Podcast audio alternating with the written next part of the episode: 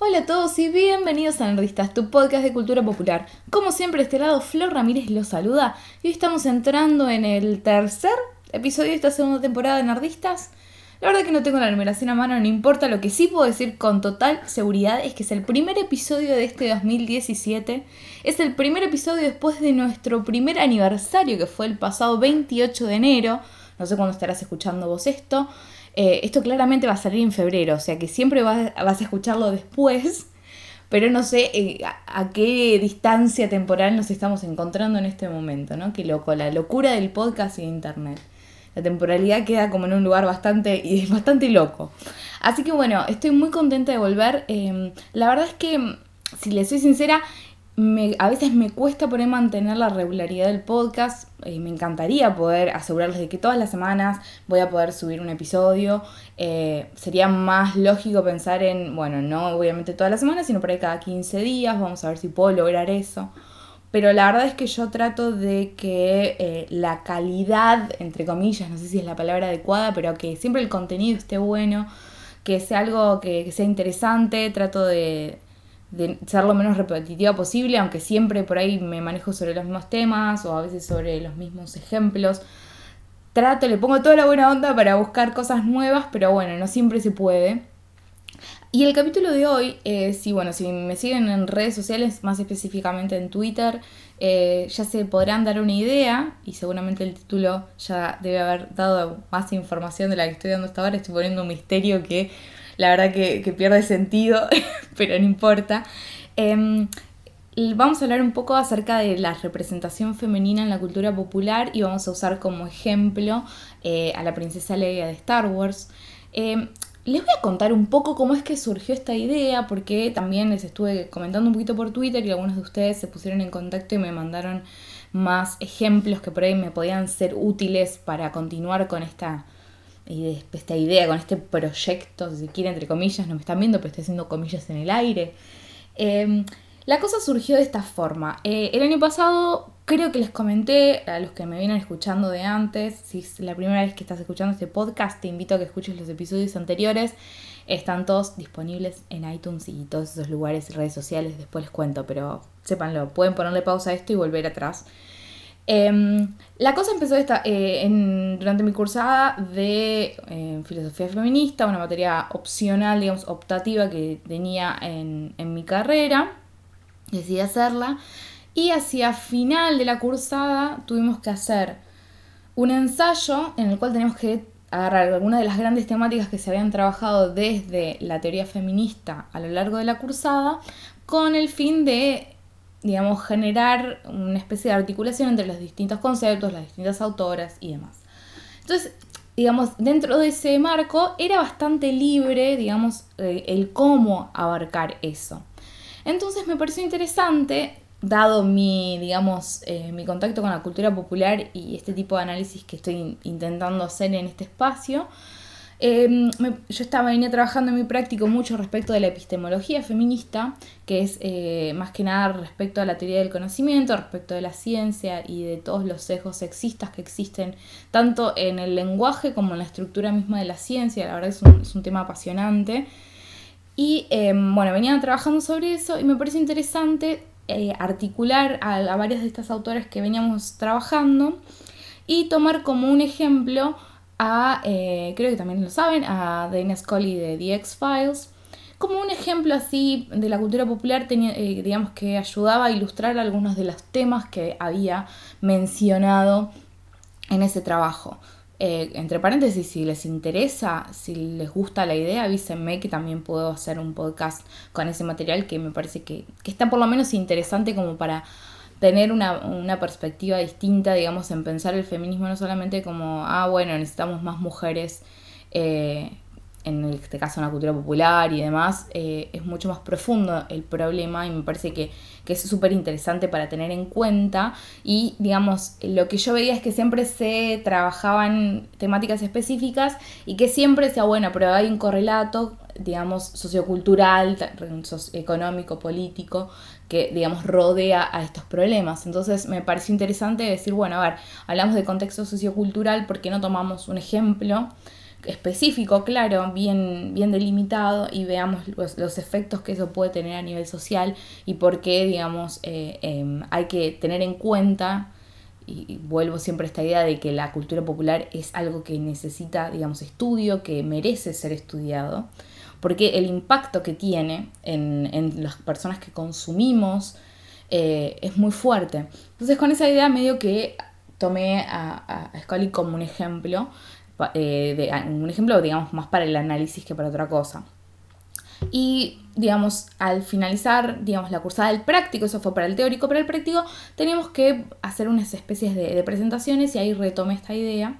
Y a muchos de mis compañeros le pareció súper copado, le pareció súper interesante, digamos, y como que se, digamos, se destacó no necesariamente por el tipo de análisis o por la profundidad o por, por lo genial que había sido el análisis, ni mucho menos, sino más bien por eh, la, digamos, el utilizar ejemplos como tan accesibles a todos. Eh, y tuve muy buenas respuestas de mis propios compañeros y, bueno, también de, mi profesora de, ese práctico, que me dijo que, que, era un trabajo interesante. Entonces, con esa idea en mente, me dieron ganas de empezar a tomar distintos ejemplos, por eso les pedí a ustedes que colaboren con ejemplos para no quedarme siempre con lo que conozco. Em, ejemplos propios de la cultura popular, o sea, eh, lo que me interesa son personajes eh, ficticios, si se quiere. Em, y lo que me interesa es que, bueno, que hayan tenido algún impacto, digamos, o que hayan sido en cierto sentido, no sé si transgresores es la palabra, pero que hayan marcado, ¿no? Un momento en la historia, ya sea del cine o de, la televisión, que por ahí serían como los ambientes que más me interesan no sé si interesan, pero los que más eh, accesibles a mí en este momento son. Entonces, justo, eh, bueno, estamos con toda la locura Star Wars, eh, soy súper fanática de Star Wars, si bien no es que mm, me conozco desde todo lo que sucede en el universo Star Wars, ni mucho menos. Yo en realidad crecí con la, la precuela, la trilogía de la precuela, cosa que no me terminó de enganchar cuando era chica. Me acuerdo que yo de un cumpleaños mío lo festejé yendo a ver Star Wars. ¿no? O sea, gustar me gustaba, pero no me marcó. Eh, y después de más grande, hace no mucho, era dos años, dos, tres años, eh, mm, creo que había visto la, trilogía original, pero la verdad es que no me acordaba. Entonces dije, bueno, a ver, la vamos a ver de vuelta. Eh, porque amo las películas de esa época y ese tipo de películas también. Entonces dije, no, tengo que verla como con conciencia, como eligiendo ver Star Wars. Y bueno, obviamente me voló la cabeza y es un material que cada tanto lo, vuelvo a visitar y, demás porque me encanta. Bueno, justo eh, se estrenó Rogue One y en ese, en ese periodo, eh, bueno, Carrie Fisher, mm, digamos, al principio queda internada por el ataque cardíaco y demás. Y ahí fue como, uy, la puta, que fue como un momento bastante complicado, además justo fui, eh, cuando ella la interna, yo voy a ver Rogue One, que bueno, si la vieron en el final es como que me, volví con más ganas de ver la, la, trilogía original, era como, no, salí como remanijas y llegué a mi casa y le empecé a ver de vuelta, y bueno, justo después fallece. Entonces justo me agarró todo eso como junto con esta idea que tenía ganas de seguir trabajando ejemplos de la cultura popular, de, personajes femeninos en la cultura popular, eh, toda esta locura que venía con Star Wars, que estaba Real Pablo Remanija, estaba Star Wars por todos lados y qué sé yo, justo muere Carrie Fisher. Y algo que me pareció súper interesante, que también hizo que, fuera, digamos, este como el primer trabajo, como esta primera aproximación a este proyecto con este personaje en particular, porque cuando falleció Carrie Fisher, algo que, que fue mágico para mí para ver es, digamos, el impacto que el personaje había tenido en la sociedad. O sea, eh, la gente no, no, solamente se estaba despidiendo de Carrie Fisher, eh, digamos, persona, Carrie Fisher, actriz, eh, sino que también se estaba despidiendo de Leia. Y me pareció algo como súper interesante porque ahí demuestra, em, digamos, cómo la gente desarrolla conexiones tan fuertes con material, con estos personajes, con estos mundos que son ficticios, ¿no? que son creados, son imaginados y no son reales, y uno eh, les, otorga como una cierta realidad, una, cierta entidad en, sus vidas.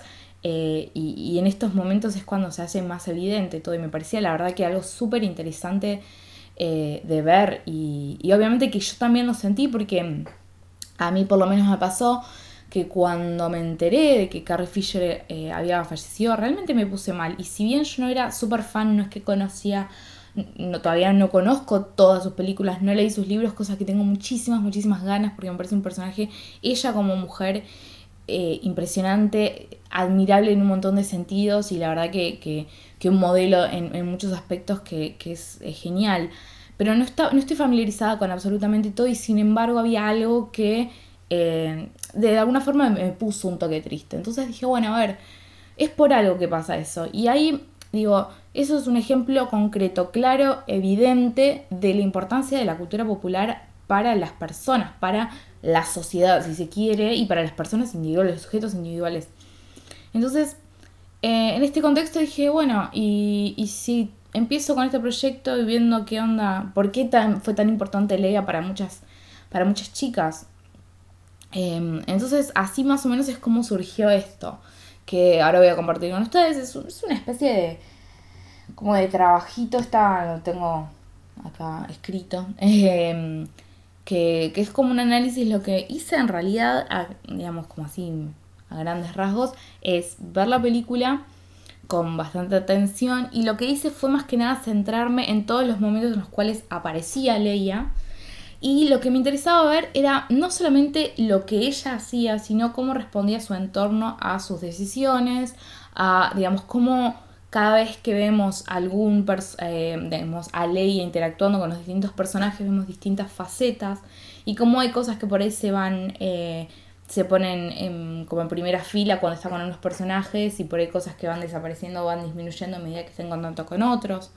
Em, y todas esas cosas me parecían interesantes. O sea, no solamente cómo ella estaba presentada en sí o cómo ella se presentaba a sí misma, sino cómo era percibida por su entorno, que me parece que es un elemento bastante interesante porque em, no es importante solamente que, haya una mujer, eh, es importante el cómo está esa, cómo, digamos, cómo aparece esa mujer, cómo es presentado por la historia por un lado, cómo es percibida por los personajes, cómo es recibida por el público, son como todos elementos importantes que de alguna forma traté de, por lo menos, eh, tener en cuenta. Ahora, si se va a ver reflejado en el análisis que, bueno, análisis, bueno, en estas cosas que, vi o no, eh, será para ustedes, trabajo para ustedes de decidir.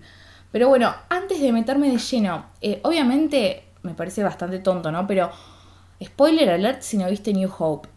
Me voy a centrar solamente en la primera película. No, no voy a, a, meterme en las subsiguientes. Capaz que lo haga más adelante. Eh, no sé si a ustedes les interesaría eso, díganme, yo feliz de la vida. Eh, pero este, este capítulo de hoy está centrado solamente en Leia en A New Hope, eh, con esta primera aparición de, este personaje en este universo. Pero antes de meternos directamente en la película, que obviamente voy a hacer un super spoiler alert, como ya dije, me parecía interesante tomar en cuenta ciertos elementos teóricos de análisis de la teoría feminista que tomé como, ejemplos o como por lo menos como guías en este primer eh, trabajo.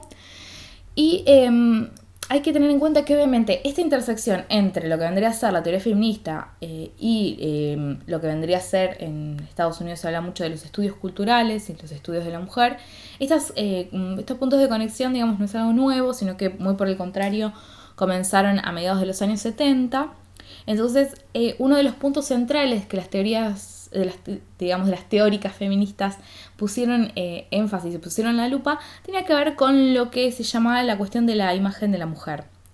Entonces, eh, The Feminine Mystique eh, lo que hizo es un proyecto que empezó a estudiar el modo en el cual los medios de comunicación influenciaban los procesos de socialización de las mujeres y digamos cómo también influenciaban la idea de lo femenino, digamos, cómo empezaban a, darle forma a esa idea y al darle forma a la idea también empezaban a, marcar cuáles son los límites, cuáles, cuáles son las cosas que están bien vistas y que son efectivamente que corresponden al ámbito de lo femenino y como consecuencia de todo aquello que no. Y al mismo tiempo, em, lo que decían era, bueno, ver cómo, digamos, decían, bueno, las, nenas ven dibujitos animados y siguen los dibujos animados. Las mujeres aparecen solamente en ciertos roles, como las amas de casa, como las madres, que, eh, no sé, cuando llega el padre están con la comida lista y que cuidan a sus hijos y que son amorosas y que, qué sé yo. Todas esas eh, características, digamos, empiezan a establecerse como parámetros. Entonces, de alguna forma, eh, digamos, hay como dos grandes suposiciones en esta, en esta idea de las imágenes de la mujer que por lo menos que cristalizó una, un autor en particular, que es Kate Tuchman, o Tuchman, no sabría decirles bien, para mí es Tuchman, em, que digamos presentó dos grandes suposiciones, digamos con esta idea de las imágenes de la mujer, presentó dos suposiciones en un análisis que hizo Em, que, son bastante interesantes. Por un lado es que la televisión infantil presentaba obviamente a las mujeres en estos roles que mencioné previamente, que no tenían una vida profesional, no pertenecían eh, a, digamos, al trabajo asalariado, todas estas características que si uno por ahí no, no podría decirlo de los dibujitos animados de hoy, hoy día, 2017, eh, pero por ir remontándome un poco a los que yo veía cuando era chica, digamos, sin entrar en un análisis detallado, me parecía que, se correspondía bastante y ni hablar este, este de, em, trabajo en el cual eh, Tuchman presenta estas grandes suposiciones y demás es de 1978, así que, o sea, ubicándonos como en el contexto de, finales de los 70, principios de los 80, claramente esto se veía mucho más acentuado. Y la segunda suposición sostenía que las, niñas de algún modo moldeaban sus expectativas, sus comportamientos, ¿no? Y qué cosas podían esperar de su vida de acuerdo a esto, ¿no? Entonces, em, lo que vamos a ver es que efectivamente hay un correlato importante entre lo que muestra la televisión, esto lo podríamos extrapolar no solamente a los dibujos animados, sino como a la, cultura popular en, su totalidad, em, hay como una relación, hay un impacto directo en los individuos que consumen estos materiales. Entonces, esta primera suposición que hace Tuchman, que es esta idea de que, bueno, las imágenes de mujeres que se presentan siempre son más de casa, madres que no tienen trabajo salariado, bla, bla, bla, eso dice que para ella parecía validarse en, obviamente, los estudios que se hicieron de televisión y que mostraron lo poco frecuente que era ver mujeres tomando, digamos, eh, roles activos. Eh, entonces esto es lo que se llamó la aniquilación simbólica. Obviamente esta, este concepto va a referir al modo en el cual la producción de la cultura y las representaciones en los medios han ignorado, excluido, marginalizado o incluso trivializado a la mujer y a sus intereses. La mujer entonces está ausente o está representada por estereotipos que están basados o en su atractivo sexual o en su labor doméstica. Esto es un, quote de eh, Stilinati, que es otro, otro autor que, es interesante, trabaja sobre estas problemáticas, que después, yo igual quédense tranquilos, que los autores a los cuales fui refiriendo en este momento, los voy a incorporar abajo para que si a uno le interesa busque porque hay cosas muy muy interesantes sobre esto.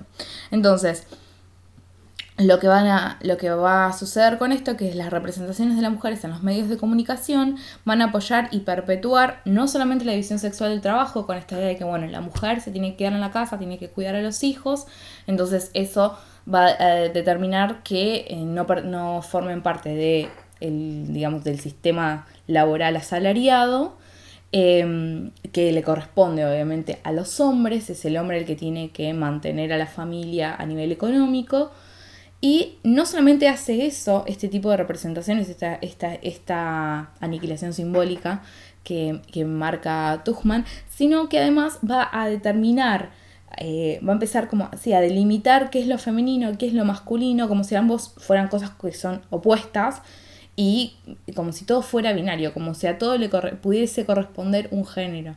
¿no?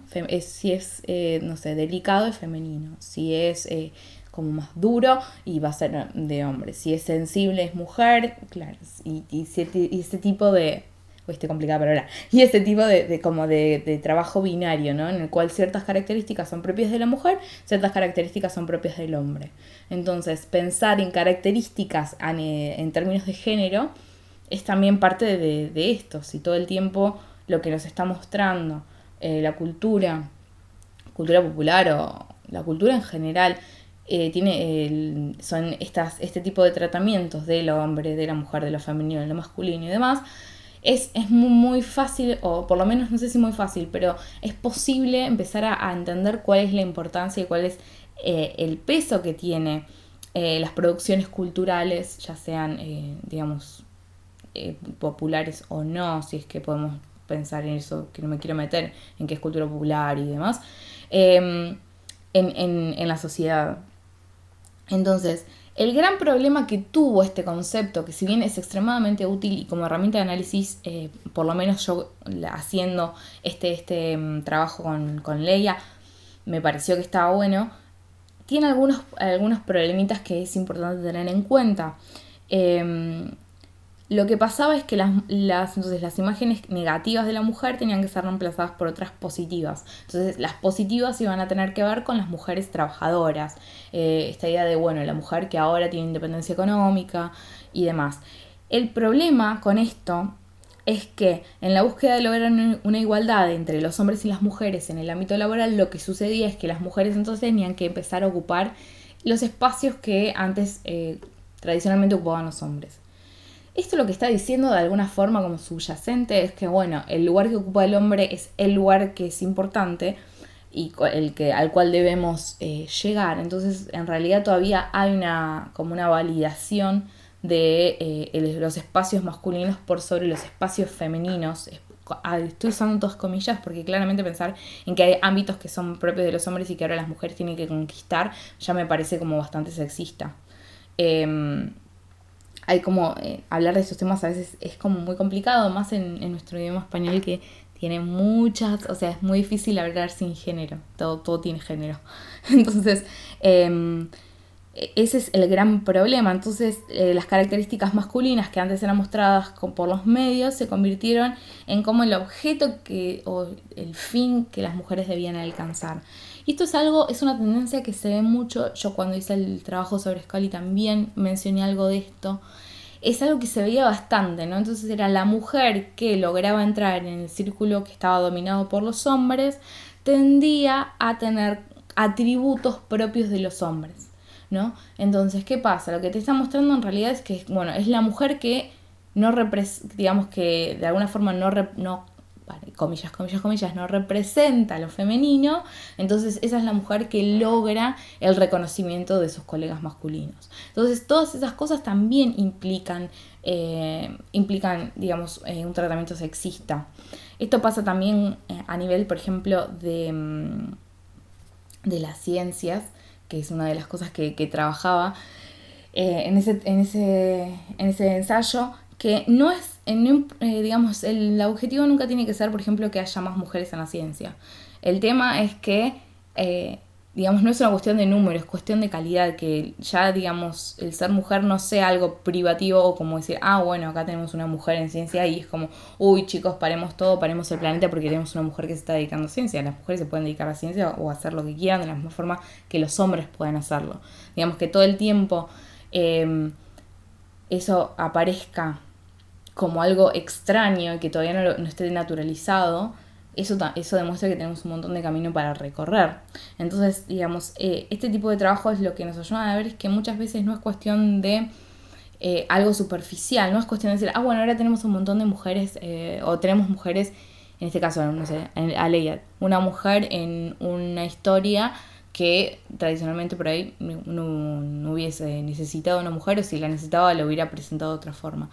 Sí, bárbaro, pero es la única, es el único personaje más eh, femenino en toda la película. Entonces esas cosas también, eh, digamos, son un paso hacia adelante, pero necesitamos como todavía seguir muchísimo más. Em, entonces, bueno, esas como algunas de las cositas como más teóricas eh, que quería compartir, como para que tengan una idea de desde dónde venía el análisis. Y bueno, metámonos ahora sí. Eh, antes de meternos, hago paso a los parroquiales, que estamos justo, yo calculo que esto va a ser más o menos la mitad del podcast. Eh, hago un paréntesis antes de meternos de lleno en Star Wars en New Hope. Em, como ya saben, si les gusta esto y les copa lo que hacemos acá en Nerdistas, les pido por favor, por favor que tomen dos segunditos de su tiempo, vayan a iTunes y nos pongan estrellitas y nos pongan comentarios y más porque eso ayuda muchísimo. Eh, yo siempre los leo y trato de que las cosas que por ahí me critican, no me parece horrible la palabra, pero las cosas por ahí me, dicen que estaría bueno que mejore, trato de mejorarlas. Estoy tratando ahora, por ejemplo, de mejorar un poco el sonido, esperemos que tengamos suerte. Así que todo eso me ayuda mucho y también me, ayuda a ver qué cosas les interesan a ustedes escuchar. Eh, así que si pueden hacer eso en, iTunes eh, sería mágico, glorioso. Eh, y gracias a todos los que ya lo hicieron. ¿no? Especialmente.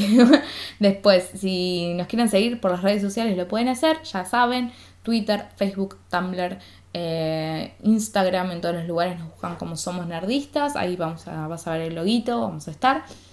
Más que nada en, en, Twitter es donde por ahí un poquito más de actividad hay, es donde por ahí me siento, es, más fácil, me es más fácil comunicarme con ustedes y muchos de ustedes se comunican por Twitter, así que es como la casa principal de nerdistas en redes sociales.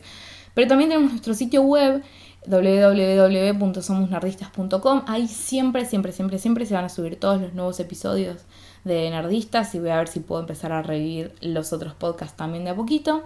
Em, ahí pueden obviamente dejar comentarios. También estamos, estoy armando el foro.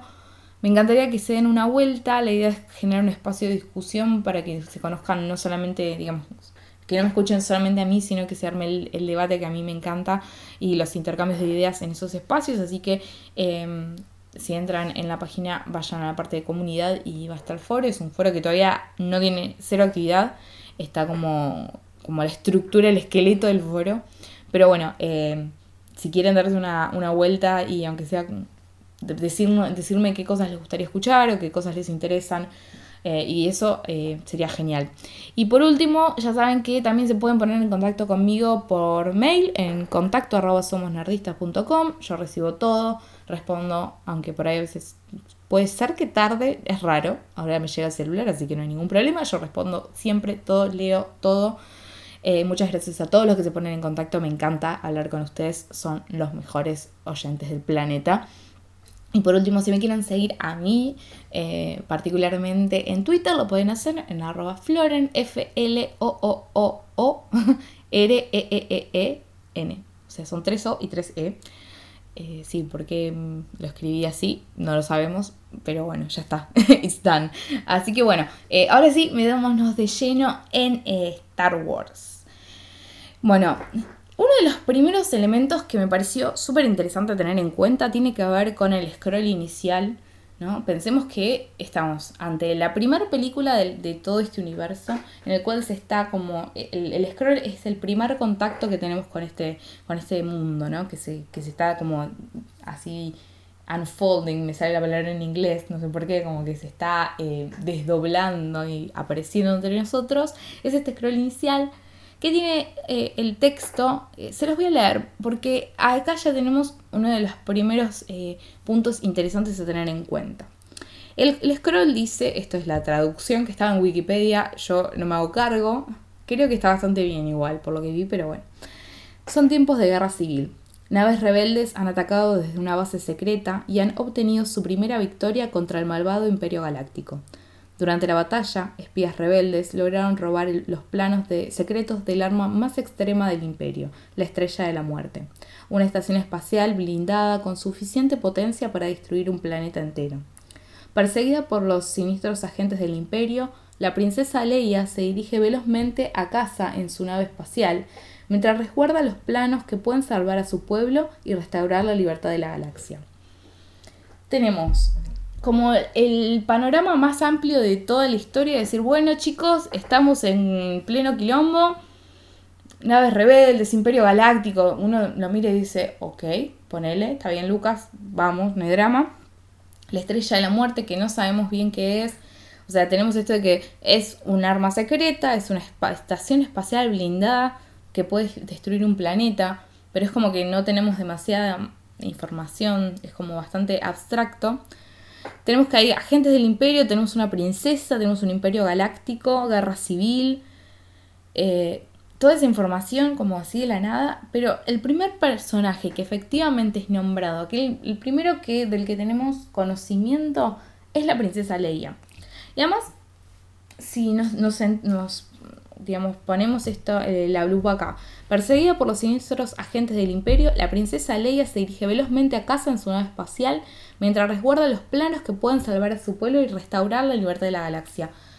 Esto eh, nos está mostrando ya de entrada, así como mm, primer cachetazo, la princesa Leia está en pleno quilombo. O sea, no es que la piba viene como, ah, no, nada, soy princesa y y, nada. O sea, la vemos que es ella, e, ella está siendo perseguida por los agentes del imperio. está volviendo a su casa para llevar esos planos que está resguardando. Eh, y, enseguida tenemos eh, una noción bastante fuerte de la importancia de estos planos, porque son los que pueden salvar al pueblo y restaurar la libertad de la galaxia. O sea que es algo vital. O sea, es una princesa que está a cargo de algo muy delicado no es, eh, no es que, uy, perdí los, eh, no sé, los planos y podemos tener como otras, otras opciones, como plan B, no. O sea, esto es como el único plan posible, es la, última, digamos, la última esperanza que nos queda. Y vemos que la que está metida en todo eso de entrada es la princesa Leia. Entonces me parecía eh, súper importante porque no sabemos nada de la existencia ni de Luke, ni de Han Solo, ni, ni de, ni de Obi-Wan, de nadie. Lo único que sabemos es que hay un personaje que es una mujer, que es una princesa, que está resguardando los planes del imperio. Entonces, esto la verdad que me pareció bastante em, como, no solamente copado, como, como fan de Leia que soy, sino que algo a destacar, porque estamos teniendo que el, personaje más importante que se nos está mostrando en este primer pantallazo es, es Leia. Entonces, em, además tenemos que lo que em, otro como otra cosita obviamente sabemos que es una princesa pero si eh, lo que es interesante en Star Wars es el tratamiento que tiene precisamente el hecho de ser princesa eh, tradicionalmente nos llevaría una imagen determinada, una princesa del tipo princesa de Disney por ahí. Pero cuando enseguida dice, eh, perseguida por los siniestros agentes del imperio, la princesa Leia se dirige velozmente a casa mientras resguarda los planos. O sea, vemos que no es una princesa tradicional, no es la típica princesa que estamos acostumbrados a ver. Es un personaje completamente activo y obviamente con un rol fundamental en, eh, en este contexto de guerra civil. Entonces, em, es algo que, me parecía como súper importante de destacar. Em, eso termina el scroll inicial y estamos en la nave, en la nave donde está Leia, todavía no la vemos, pero los primeros personajes que vemos efectivamente son 3CPO y R2D2 y lo primero que dice 3CPO respecto a la princesa es la princesa esta vez no tiene escape. Que a mí me pareció súper interesante por los, las palabras que está usando. Esta vez. O sea, como que no es la primera vez que la princesa Leia se encuentra en una situación de peligro o en una situación, digamos, bastante como compleja, vamos a decirlo, para ponerle un nombre así, ¿no? No es la primera vez que la princesa está en medio del quilombo y el tipo, y desde el principio está diciendo la princesa esta vez no tiene escape. Entonces, ese es un detalle que enseguida hace de que el, espectador empiece a construir como todo un pasado en el cual no es la primera vez que la princesa... No es que... Eso también me muestra que no es azaroso que la princesa está ahí. No es que la princesa de repente se despertó y le dijeron, che, piba, toma, llévate estos planos y llévalos a, tu casa. No, o sea, como que esto da a entender que la, princesa efectivamente tiene, un, eh, tiene como experiencia en esto. Em, y esto vuelve a reforzar esta idea de que no es la típica, em, digamos, princesa. Todo esto empieza a construir y a... Sí, sí construir es una buena palabra. Construir eh, a la imagen de, la princesa Leia que nos hacemos, ¿no? Em, otra cosita que también ayuda a esta construcción que se está haciendo del personaje, que me parece la verdad que fascinante ya con solamente el scroll, Em, esta declaración de principio y la primera vez que vemos a la princesa. La primera vez que vemos a Leia no vemos su cara. Lo primero que vemos es a Leia poniendo los planos de, digamos, el disquete, vamos a decirlo, porque es básicamente un disquete, el disquete de la estrella de la muerte, con los planos de la estrella de la muerte en eh, Eso es lo que vemos. Vemos unas manos que están poniendo, digamos, vemos una silueta creo que se ve un plano medio corto de las manos, ahora no me acuerdo, pero el punto importante es ella poniendo los planos eh, en, en R2D2. Y eso es súper interesante porque, eh, o sea, ustedes están hablando de una princesa, están vendiendo princesa Leia, princesa Leia, princesa Leia, y lo primero que ves son las manos de la princesa metiendo eh, los planos de la estrella de la muerte en el, en el androide. Claramente es una decisión que refuerza la idea de la, digamos, como la autonomía de la princesa, ¿no? del poder de acción que tiene la princesa. Las manos es, obviamente son las partes más activas del cuerpo. Nosotros hacemos todo con las manos, nos conectamos con el mundo a través de las manos, ¿no? O sea, eh, nos comunicamos, eh, tocamos, eh, tenemos como sensaciones, podemos como sentir el mundo externo a través de, de nuestras manos. y son extremadamente expresivas también.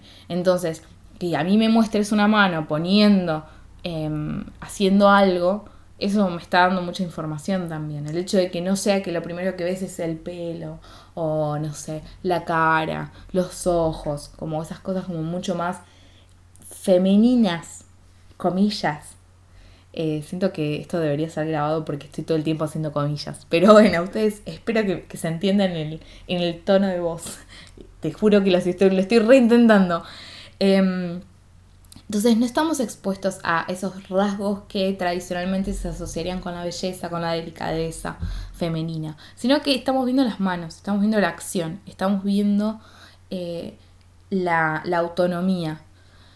Em, y obviamente esta tendencia que estamos viendo en la cual se está construyendo esta idea de, de Leia como un personaje, digamos, que está construido de una forma que estaría más tradicionalmente cerca de los, de los personajes masculinos. Continúa en toda esta primera parte de la película cuando, digamos, nuestro, nuestro punto de entrada son los androides. E, es, interesante esto, es, esto es algo, el, el, punto de vista va a ser algo que para mí es fundamental para, para, ver las distintas facetas de Leia, cómo van apareciendo de acuerdo a cómo interactúa con los distintos personajes. Acá en realidad estamos como entrando al mundo por medio de los androides. Los androides son bastante neutros, digamos, no son, em, si bien son hombres, no son ni hombres ni mujeres, son como, están en, esos lugares indeterminados, me parece. Entonces es como, es interesante cómo ellos perciben, entre comillas, si podemos hablar de percepción en Android, sería como otro mundo para, para pensar, pero es bastante, digamos, como, es como que nos muestra la ley que la historia Em, nos quiere mostrar. Eh, esto obviamente decía, no, no se corta acá, sino que enseguida cuando Leia es, digamos, encontrada por los soldados, estos, estos agentes del Imperio Galáctico, eh, los Stormtroopers, eh, ella enseguida, digamos, intenta escapar y dispara a los Stormtroopers. Finalmente la capturan, pero digamos, no es que ella se queda eh, pasivamente esperando ser rescatada, por un lado, ni tampoco eh, está ahí como, bueno, llévenme. O sea, es como que hay, hay un deseo de eh, evitar esa situación y tomas los, las medidas necesarias. Otro detalle importante, estamos viendo que la princesa en pleno quilombo está sola, no tiene escolta, no es que hay un hombre o una serie de hombres a su alrededor para protegerla, ni que están haciendo, ni son aquellos, ni, ni siquiera es un hombre aquel el que está poniendo esos planos y que está tomando ese riesgo tan grande em, en los planos de, de, poner los planos en R2D2. Ni siquiera es alguien, ni siquiera alguien externo o un hombre que hubiera sido lo, por ahí lo más tradicional, le diga, che, poné los planos ahí adentro. La mina decide ella, ella es la que toma acción, ella es la que se pone, digamos, en la línea de fuego, si se quiere, y cuando la vienen a buscar, ella intenta escapar. O sea, no, sé, no es que está ahí como esperando ser capturada. Entonces, eso también demuestra mucho de la personalidad de Leia. Em, el coraje es algo que, se ve con, evidencia, el control sobre sí misma que tiene. Eh, en ningún momento em, se ve que esté como con miedo, con ese terror, así como que por ahí hubiera sido un camino fácil de, tomar, digamos, como de parecer, ah, bueno, y acá tenemos a la princesa que ahora está esperando que sea rescatada por el héroe de la historia. Eh, para nada, o sea, la vemos como fuerte, como con, con estoicismo, ¿no? Como enfrentando la situación y bueno, hay que ponerle pecho y va adelante y se las banca a todas. Eh, se mantiene inmutable incluso cuando aparece Darth Vader, ¿no? Que, que, ella sabe lo quién es Darth Vader, no es que no conoce. Eh, ella sabe que está en peligro, no es tonta. O sea, no es que se encuentra de esa forma porque no se da cuenta en dónde está. No, no, la mina sabe con absoluta certeza en qué situación está, la importancia de su misión, con quiénes está tratando eh, y demás. Entonces, todo esto empieza a ser una construcción alrededor de Leia que es maravillosa. Más para, estamos hablando esto del 77. Estamos hablando de 1977. Personajes así eran, eran poco frecuentes.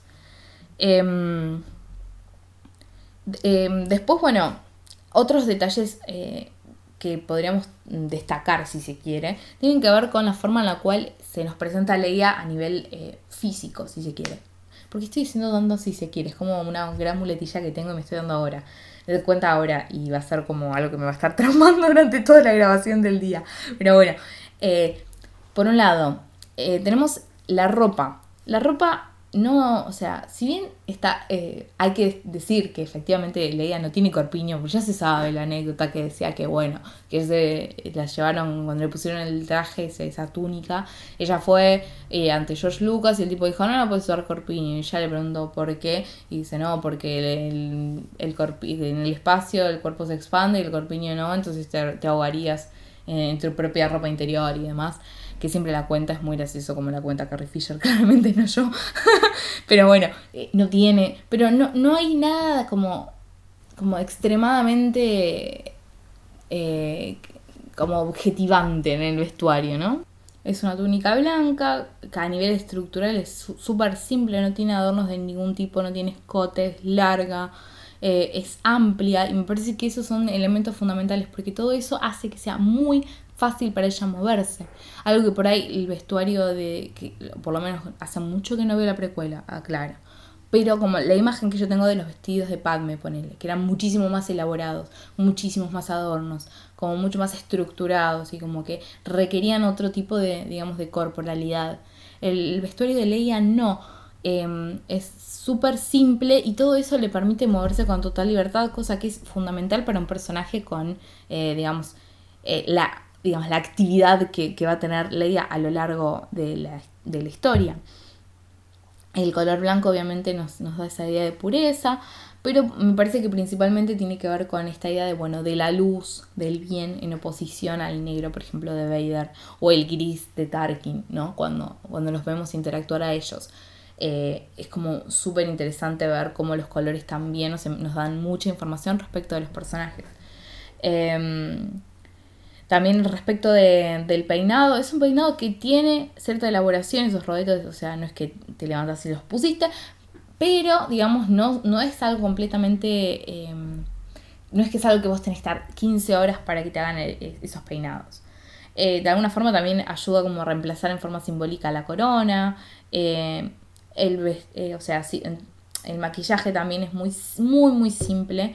Es como muy rosado, como bastante digamos, juvenil, muy femenino, pero súper, eh, súper, súper eh, simple.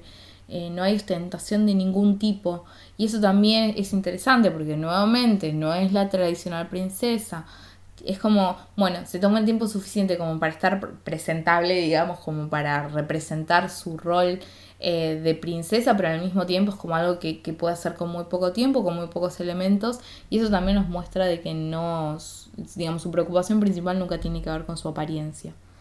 Em, no hay ostentación y demás, ni ni estatus social, digamos, es como está bastante neutra, si se quiere. No sé qué les parece a ustedes. Otra cosa que, noté, em, o sea, que por ahí no es necesariamente a nivel físico, pero sí a nivel del vocabulario y la forma de expresarse del personaje. Eso me pareció como otro, otro elemento interesante, porque tanto el vocabulario como el modo de expresión se van a condecir directamente con la apariencia. Es muy directa para expresarse, no tiene grandes rodeos, es un, digamos, bastante, es claro, pone el foco en, en transmitir lo que quiere decir y mm, es, es, como hasta de corte militar el, el, personaje, el vocabulario que utiliza. Tiene momentos de ironía, de ingenio, pero siempre con educación. Entonces está como esta idea de, bueno, súper directo, como bastante pragmático, me atrevería a decir el vocabulario. Em, no tiene como grandes como flore, floreamientos, que no existe esa palabra, pero no da vueltas, es como, no, es yo hablando, ¿no? Que por ahí a veces me doy como vueltitas, no, no, no, la mina va, te dice lo que tiene que decir, transmite la información, se asegura de que se entienda, listo, o sea, como que hay optimización de recursos a nivel de vocabulario. Eh, entonces todo esto también ayuda a la construcción del personaje. Eh, que me parece que está eh, magistralmente hecho esto. Em, no, obviamente no es ya de entrada vemos que no es la, típica damisela en peligro, ni es un objeto sexual, digamos. Está como... Tiene cosas que, son bastante femeninas y cosas que por ahí se condicen más con lo, masculino. Entonces está como todo el tiempo en, ese punto intermedio que es interesante. Eh, que realmente es un avance en, esto de, de, las imágenes de la mujer y cómo la mujer es presentada. Em, eh, estoy, perdón, estoy revisando mis notas a ver si hay algo más de esta primera. Porque todo esto se corresponde más que nada con la primera parte de la película, en la cual como conocemos a, a Leia y vemos como esa, esa, esa línea eh, del conflicto. Em, estamos bien. Eh, y ahora, digamos, una vez que ya tenemos a la princesa Leia como vista desde, este, desde esta perspectiva, que me pareció bastante, traté de ser lo más exhaustiva posible, porque me parecía que todo lo que estaba alrededor de Leia, nos estaba informando y, reforzando la idea que tenemos de este personaje, lo cual me parecía maravilloso. Y cuando me empecé a dar cuenta por ahí de ciertas eh, cositas, claramente no estoy diciendo que soy la única persona o la primera persona en la historia de la humanidad desde 1977 que se dio cuenta de esto, pero bueno, eh, no sé, eh, capaz, no sé, es lo que vi y me pareció interesante compartirlo con ustedes, ¿no? Pero mm, lo que vamos a ver es que a lo largo de la película, especialmente cuando veamos las interacciones con Luke, hay elementos de, que, habíamos, que vemos destacados en esta primera parte que se empiezan como a matizar, que empiezan a aparecer como en una especie de segundo, casi tercer plano, casi desaparecen por momentos. Entonces, eh, en eso es la, como la segunda parte que, que me gustaría como compartir con ustedes. En primer lugar, lo que aparece es esta primera, digamos, esta primera visión que tiene Luke de Leia cuando accidentalmente ve un fragmento del mensaje que Leia estaba grabando para Obi-Wan. Entonces, eh, es interesante que lo que ve Luke en realidad es cuando eh, Leia le está pidiendo ayuda a Obi-Wan Kenobi. Es la última parte del mensaje y ella le dice, eh, ayúdame Obi-Wan Kenobi, eres mi única esperanza.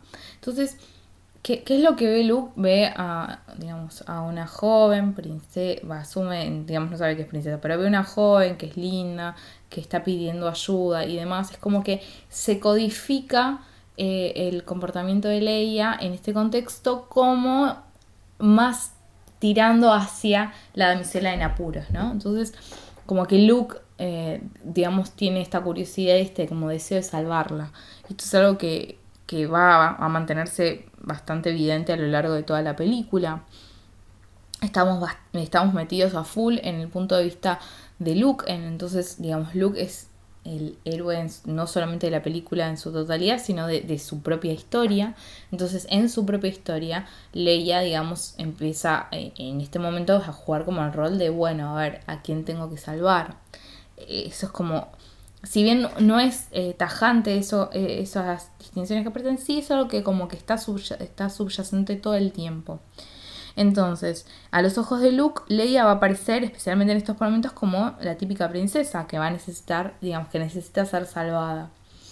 Entonces, eh, un punto interesante a tener en cuenta es que gracias a este mensaje, de alguna forma gracias a Leia, eh, podríamos incluso decir que Luke eh, comienza a recorrer su, camino, es como un punto em, eh, de inflexión para él, porque bueno, va a buscar a, a Ben Kenobi, que él dice, bueno, capaz que está como relacionado, sabe qué onda esto, y medio que en ese cuando Archu desaparece porque va a buscar y demás, se, se viene todo el quilombo cuando efectivamente se, se encuentran eh, Obi-Wan con, con Luke.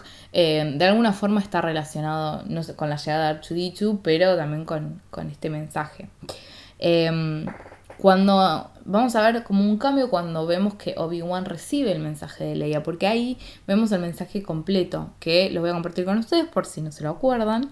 O si no lo escucharon, lo cual sería muy raro, pero bueno, no importa. General Kenobi, hace años serviste a las órdenes de mi padre en las guerras de los clones. Ahora te ruego que le ayudes en su lucha contra el imperio. Lamento no hacerte esta petición personalmente. Mi nave está siendo atacada, temo que mi misión de llevarle eh, a Alderan, de llevarte a Alderan han fracasado. He puesto información vital para la supervivencia de la rebelión en la memoria de, de esta unidad R2, R2, perdón. Mi padre sabrá cómo extraerla. Debes asegurarte de que este androide llegue a salvo a. La situación es desesperada. Ayúdame, Obi-Wan Kenobi, eres mi única esperanza. Este mensaje también eh, me parece que te presenta como dos partes importantes. La primera, vemos que eh, establece una conexión directa con Obi-Wan, decirle, bueno, che, Obi-Wan, no sabes quién soy, ponele. Eh, serviste junto a mi padre en las guerras clónicas y ahora necesitamos tu ayuda de vuelta. Te, iba, te lo iba a pedir personalmente, estaba como de alguna forma yendo a pedirte eso, pero no, no llego. Como, tengo como un problemita acá que se llama que me tanto tengo acá el, imperio en la nave, estoy como bastante complicada, no voy a llegar, te mando a este archu con toda la información que necesitas, mi padre va a saber cómo extraerla, y acá vemos nuevamente como esta cosa, es un mensaje corto, pero está lleno de información, no hay ninguna frase que esté de más, no hay ninguna vuelta alrededor de nada, incluso cuando está estableciendo este contacto, le dice, bueno, eh, de decir, bueno, yo soy Leia, soy la hija de, de, mm, de, General Organa, qué sé yo. Eh, no era general, no me acuerdo ahora. Ah, bueno, no importa. Eh, vos serviste junto a mi padre. Es como bastante clara. Todo el tiempo es como súper. Em, como. No, no fragmentada la palabra que estoy buscando. No se va a venir la palabra que estoy buscando. Pero es algo bien, bien directo. No hay, no hay rodeos en ningún momento. Eh, y recién en la última parte, debes asegurarte de que este androide llegue a salvo a Alderán. Es la, perdón, para mí la última parte sería como la situación es desesperada. Ayúdame, Obi-Wan Kenobi, eres mi única esperanza. Em, ahí es cuando se ve como, eh, eh, como cierta, no sé si vulnerabilidad, pero vamos a ponerle vulnerabilidad por parte de Leia, es el momento en el cual vemos que efectivamente la situación, ella es completamente consciente del quilombo en el cual está metido y la necesidad de que venga, eh, de, digamos, de que alguien continúe su misión. Pero me parece, por lo menos a mí, que este ayúdame, no eres mi única esperanza, no tiene que ver con salvar, digamos, la integridad física de Leia, si se quiere. Es como, eh, ayúdame a terminar mi misión, eres, sos la única esperanza para que estos planos lleguen al Derán. No está pidiendo ayuda para vengan a rescatarme porque no sé qué. No, o sea, es como que ella sabe la importancia, que la importancia de esa misión y que de que esos planos lleguen al Derán es, eh, es mucho más importante que su propia supervivencia. Entonces, me parece que en, este contexto del mensaje en su totalidad, digamos, y este, este momento en el cual eh, estamos más cerca de, de Obi-Wan, vemos que eso que cuando esa parte del mensaje que había recibido Luke, que por ahí tenía otra, otra impronta, acá se resignifica y nos hace acordar nuevamente a la Leia que habíamos visto al comienzo, ¿no? Eh, me parecía como que es, ese trabajo eh, era súper interesante porque claro, cuando vemos a Leia por los ojos, a través de los ojos de Luke, de alguna forma está codificada como, bueno, la damisela en apuros, que es la princesa que tiene que ser salvada por el héroe. Cuando ese mensaje aparece en su totalidad por Obi-Wan, ah, entonces ahí volvemos como a conectar con la ley que nosotros habíamos estado en contacto. Entonces, em, e-, esa como eh, diferencia o esos matices que van apareciendo me parecían como súper, súper maravillosos de, de percibir. Después, em, otro de, digamos, de las interacciones importantes que tenemos de Leia, o sea, ella, ella efectivamente, no su, eh, su holograma, es con Darth Vader. Em, siempre se va a, ver em, que hay una relación, digamos, como bastante interesante con, entre Leia y Darth Vader, porque Leia de alguna forma siempre se mantiene como Em, como que no, no, le tiene miedo, o por lo menos no le muestra miedo a Darth Vader. ¿no? Eh, como que de alguna forma ella eh, lo enfrenta constantemente.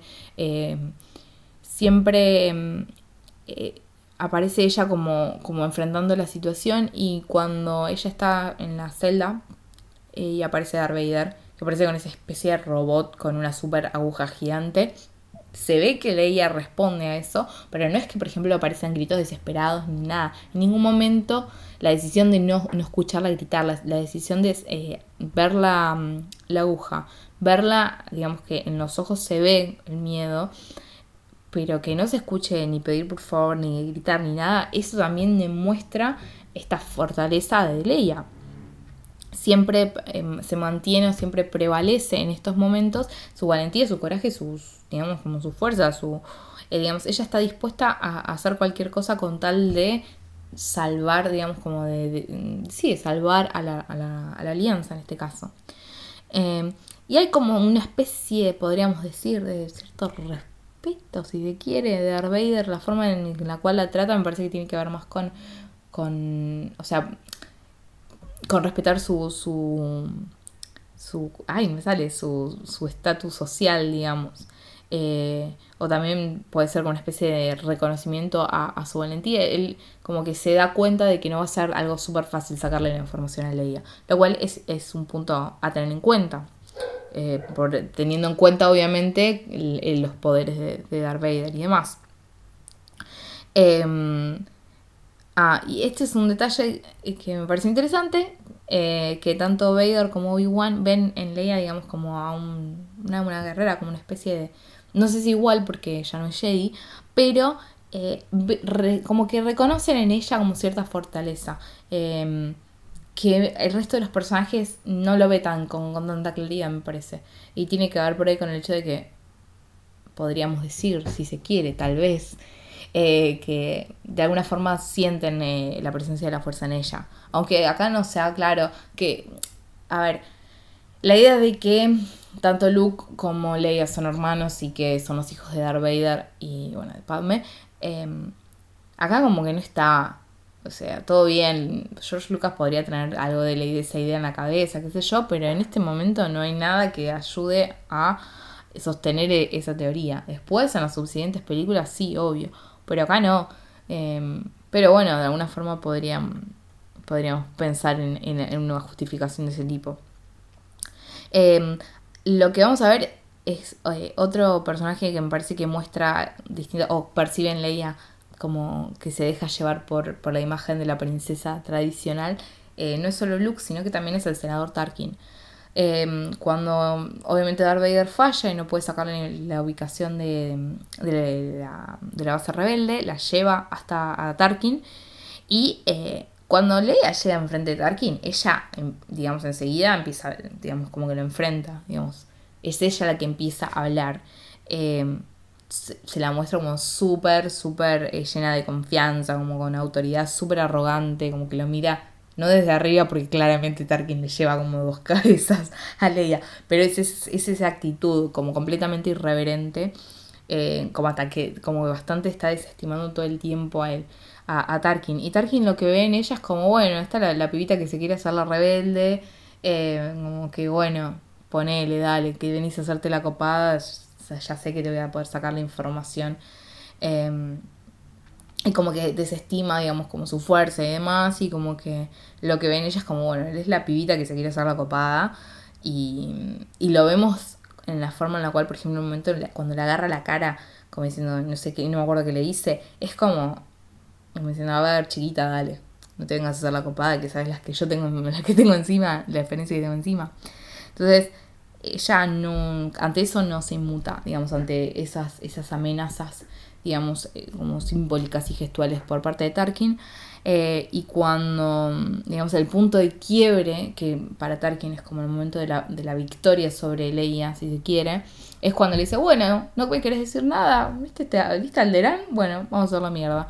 Entonces ella revela los, la, la, ubicación de la base rebelde, Tarkin le dice, ah, sos, sos muy confiada, no sé qué, como decirle, che, boluda, ¿te crees que no te voy a hacer mierda el planeta? Revienta todo el planeta, chau, desaparece Chau Alderán. O sea, básicamente mataron a un genocidio de la concha de la lora. Dijeron, o sea, es como desapareció absolutamente toda familia, amigos, todo lo que Leia conocía, digamos, su, su, hogar, desaparece en un segundo. Y mm, entonces ahí eh, Tarkin dice, bueno, viste que, que, era fácil sacarle la información. Y él se queda con que, bueno, listo, eh, la amenacé, la piba me dijo la información y listo, la, manda que la, ejecuten, la orden para que la ejecuten. Después se da cuenta que en realidad Leia no le dio, la, no le reveló dónde estaba la base rebelde, le dijo cualquier cosa, le mandó fruta.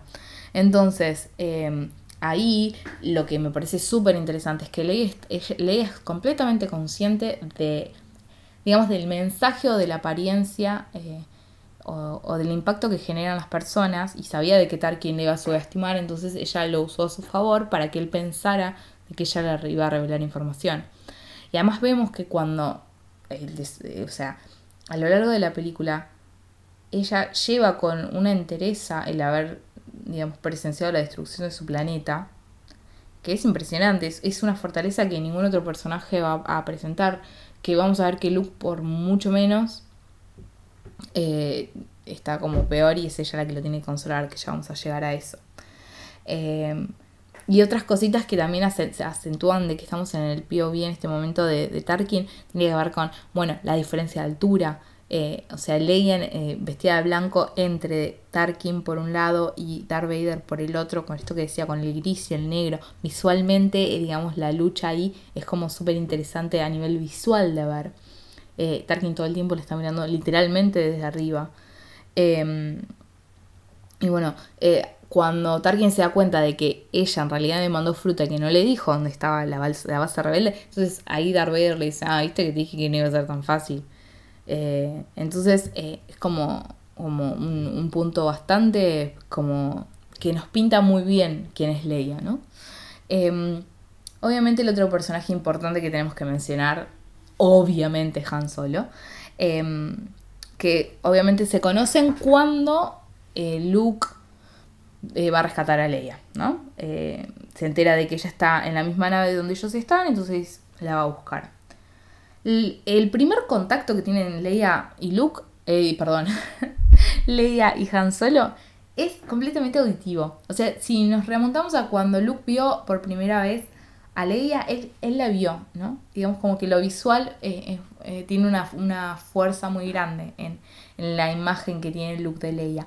Cuando Han solo conoce a Leia por su primer como contacto con ella es, es auditivo. Que por ahí es una boludez que capaz que no, tiene, no dice nada, pero a mí me pareció bastante como, como interesante por lo menos, como aunque sea una nota de color por ahí. Porque enseguida él no, no es que se va a, a dejar no está influenciado por la belleza de Leia, eh, sino que es como, es esta mina que es infumable y está quejándose y es como una flaca, encima que me tengo que fumar, que me todo este quilombo que yo estaba pancho y quería guita nomás y encima tengo que bancar a vos que te vengas a quejar. Es como que reacciona ante, ante como la, personalidad, si se quiere, de Leia más que, que, su, que la parte física. No sé, me, me parece a mí que es como interesante. Eh, y esta dinámica de molestarse todo el tiempo, de que, medio que no se fumen y que medio estén todo el tiempo ahí como al borde de, mandarse a la mierda constantemente y mandándose a la mierda todo el tiempo, eh, es algo que obviamente lo vamos a ver que se va desarrollando. Em, lo que vamos a ver es que cuando Leia está con Han Solo, eh, es un poquito más como, mm, como, a ver, como molesta, como annoying. Eh, porque él la siente así por momentos. Pero lo que vemos también es que si bien tiene ese rasgo de su personalidad que es como que se, se amplifica un montón cuando está con Han Solo, viéndola a Leia desde la perspectiva de Han Solo, otra cosa que también se mantiene y se ve con total, total claridad es eh, el control sobre la situación que tiene Leia. Ella eh, están ahí en medio atrapados. Ella le, le saca el arma a Luke y ataca a los Stormtroopers y hace el agujero donde se tiran, bueno, está bien que caen a la, basura y obviamente eso va a hacer que, que Han Solo que al principio decía, eh, no está, no está tan mal esto, y después cuando caen a la basura y como, eh, flaca, mira dónde nos mandaste, no sé qué, bla, bla, bla. Pero más allá de eso, digamos, podemos todavía ver a Leia en, digamos, tomando decisiones, como ejecutando cosas todo el tiempo. Em, nunca eh, cuando estamos con, eh, eh, cuando vemos a, Leia desde la perspectiva de Han Solo, o por lo menos que yo haya notado, nunca se va a, como a quedar disminuida sus capacidades, como que nunca va a, verse eso. Siempre el ingenio y la chispa principalmente de Leia se van como a amplificar mucho cuando está con, con Han solo. Em, entonces, bueno, eso es como por un lado. Y después, como el último eh, digamos, punto interesante tiene que ver con el encuentro finalmente de Luke y de Leia. O sea, el encuentro hablando de cuando efectivamente entran en contacto. Em, que nuevamente es, es visual el, punto, digamos, de entrada de Luke con respecto a Leia, porque ella está en su, en su calabozo, me sale la palabra, pero no es un calabozo, eso es en la celda, ahí está, calabozo, él. Entonces ella está así como, como dormida, muy gracioso igual. O sea, yo no creo que nadie duerma así como divina, toda diosa. Em, y de repente, claro, entra eh, Luke vestido de Stormtrooper y agarra y la mira y se queda mirándola. O sea, como que. Porque, claro, eh, o sea, es como es esta imagen de, bueno, la princesa ahí dormida, como etérea, como. No sé, con esa pureza, esa cosa como delicada. Eh, y ella enseguida se despierta, ve al Stormtrooper, que tranquilamente podría ser tipo el Stormtrooper que la va a llevar a que la ejecuten. Tranquilamente. Y ella lo mira y le tira el comentario de no, sé demasiado bajo para ser un Stormtrooper que me parece muy gracioso. Entonces, em, vemos como que Luke siempre está como, eh, como medio embobado cuando la ve a Leia. Eh, bueno, obviamente escapan juntos, eh, Luke va a buscar a Obi-Wan. Eh, y va con Leia. Y cuando están juntos, o sea, están los dos solos, empezamos a ver que Leia ya como que esa autonomía que tenía empieza como a matizarse cada vez más. Se la ve mucho más asustada, está más, más como alterada en ese momento que eh, cuando estaba con, con Tarkin, cuando estaba con Darth Vader, cuando, o sea, cuando en pleno quilombo, ahora que están como escapando, qué sé yo, la mina está como bastante eh, como alteradita. Eh, está desarmada. Cuando está con Luke, ella no tiene arma. El único momento en el cual, cuando van a cruzar, ella tiene eh, el arma es cuando Luke se la da. Cuando vemos que estaba con Han Solo también, ella le saca el arma. Son dos acciones completamente distintas.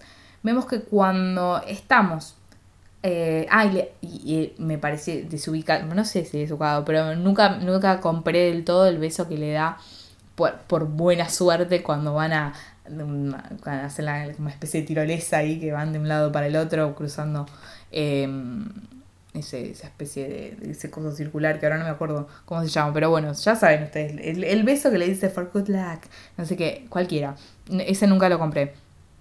Entonces, em, es como, es como el cliché, viste, de las relaciones románticas, de la historia romántica de las, de las historias de, de bueno, el cine, la televisión y demás.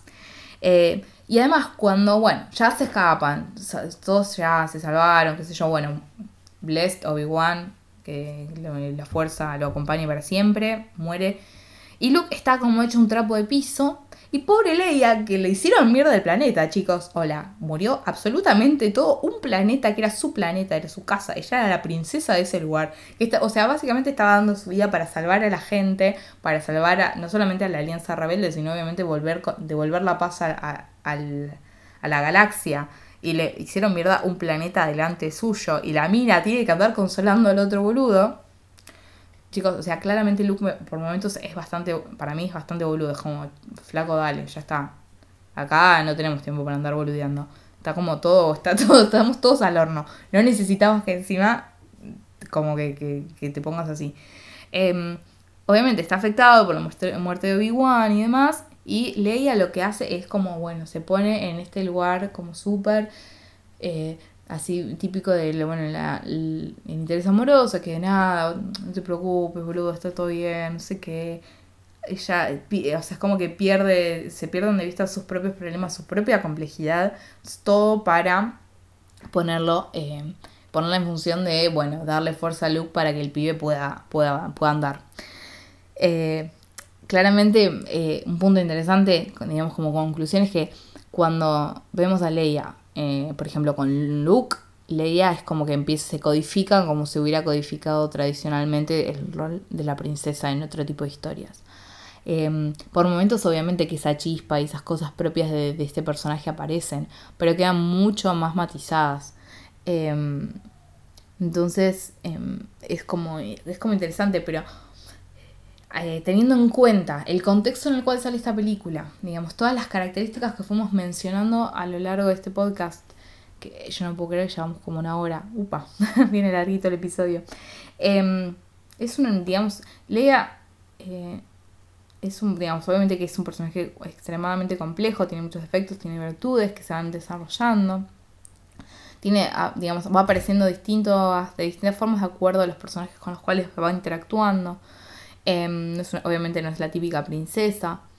Em, ella, lo que me gusta es, y que me parece que es uno de los puntos fundamentales que hizo que este personaje tuviese, digamos, la importancia y, digamos, el amor del público que tuvo, tiene que ver con que ella no es espectadora de las cosas que pasan, sino que es un jugador fundamental, es completamente activa en el conflicto. Em, ella estaba como dispuesta a usar el privilegio que tiene por el hecho de ser princesa eh, y lo usa en función de la gente, digamos, eh, que ella de alguna forma está encargada de proteger, si se quiere. Eh, y no lo hace desde, no sé, desde la burocracia, lo hace desde la acción. Es como esos son esos líderes que lideran con el ejemplo. Es ella misma la que se pone en la línea de fuego, es ella misma la que se pone como en, en, peligros, en el caso de ser necesario, es ella la que se enfrenta a las personas que se tengan que enfrentar y a las situaciones que se tengan que enfrentar con tal de, eh, digamos, contribuir a, a, que el imperio galáctico desaparezca.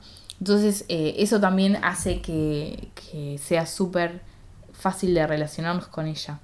Em, ella tranquilamente, digamos, podría haber evitado estar en, esta situación, pero todo el tiempo me da la sensación de que la, esta historia nos está contando de que Leia eligió estar donde está, sabiendo los peligros a los cuales se iba a enfrentar, teniendo como absoluta conciencia del quilombo que se estaba metiendo, ella va y se mete de cabeza.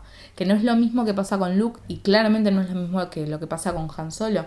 Luke medio que va llegando medio de pedos, como justo se fueron dando las cosas para que llegue él y bueno, salvar a la situación pero la presencia de Leia en ese contexto es completamente, eh, digamos, eh, es, es, completamente el resultado de ella misma y de lo que ella quiere hacer. Entonces me parece que eso eh, es, es, admirable. Y obviamente el hecho de que ella ah, pierde todo en el camino, pero sabe de que, digamos, por aquello que está luchando, el ideal por el cual está luchando, es algo que trasciende, digamos, eh, como esas cosas más, más cercanas a ella y está dispuesta a, jugarse todo, todo por el todo. Eh, entonces me parece que en ese tipo de cosas eh, es, extrema, es un personaje que, es muy inspirador y, eso ayuda como a empezar a entender por qué marcó tanto, no a una, no a dos, casi a tres generaciones de, de, chicos, de chicas digo yo, por el hecho de que estaba haciendo énfasis en, digamos, cómo estos personajes ayudan a, las representaciones, como las representaciones femeninas pueden inspirar a, las mujeres a, hacer cosas distintas y como romper con, con las estructuras que, que, nos oprimen de alguna forma. Pero obviamente también a, chicos, a, personas en general, es un personaje que ha inspirado a millones y millones. Em, y además lo que me parece súper interesante, como poniendo el, énfasis en, en esto de, de, las representaciones de la mujer en la cultura popular, tiene que ver con que se, digamos, tener ejemplos como este en los cuales una mujer puede cumplir roles eh, que van más allá del, rol doméstico, del rol de, no sé, de madre y demás, eh, sino que puede ser una, un agente de cambio, puede, puede, digamos, liderar una rebelión. Y además aquellas personas que no se sentían identificadas con, eh, digamos, los personajes femeninos del momento empiecen a tener como posibilidad, digamos, como ejemplos que validen eh, otras formas de, ser mujer también. Em, obviamente no tenemos, o sea, no es un personaje perfecto bajo ningún punto de vista. Em, es, un, es un gran paso hacia adelante, pero como habíamos mencionado al principio, no hay que dejar de lado de que, por ejemplo, Leia es la única mujer que aparece en toda la película. O sea, aparece esta idea de, bueno, lo que habíamos mencionado cuando hablamos de roles femeninos, de decir, bueno, tener una mujer que, digamos, está en condiciones de jugar con los hombres de alguna forma, eh, jugar en el sentido de, de, interactuar con ellos y de, ir, eh, digamos, como a la par, no es suficiente. Porque eso lo que está mostrando es es la mujer excepcional. O sea, eh, una cosa es que sea un personaje excepcional y otra cosa es que la, su excepcionalidad sea tener esas características y además ser mujer. O sea, como que el, género no debería ser nunca, digamos, como la excepción. Decir, ah, sino que las características que tiene, que Leia es un personaje, es como personaje es excepcional. Digamos, las cosas a las cuales se enfrenta, los, digamos, las, las cosas que, que pone en juego y todo, eso es excepcional. No debería nunca la excepcionalidad basarse en que es, en que es mujer.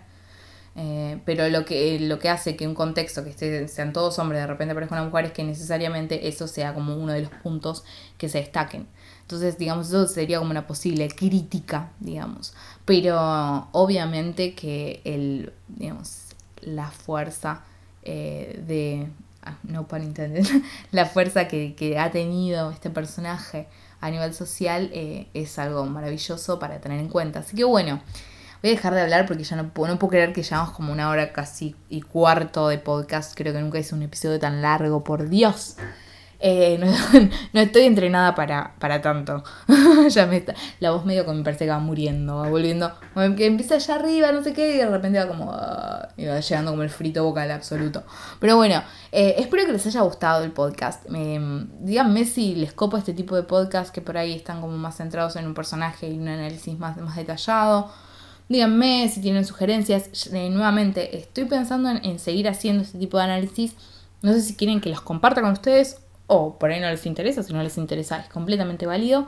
Eh, tengo una pequeña lista, o sea, estaba pensando en hacer algo parecido con Supergirl, estaba pensando algo parecido obviamente con eh, Agent Carter, con em, algo seguramente con Buffy, em, no sé, Jessica Jones, como tenía ganas por ahí hacer una primera parte que estuviera centrada más en este tipo de, cosas como más de superhéroes, fantasía, eh, aventura, ese tipo de, géneros.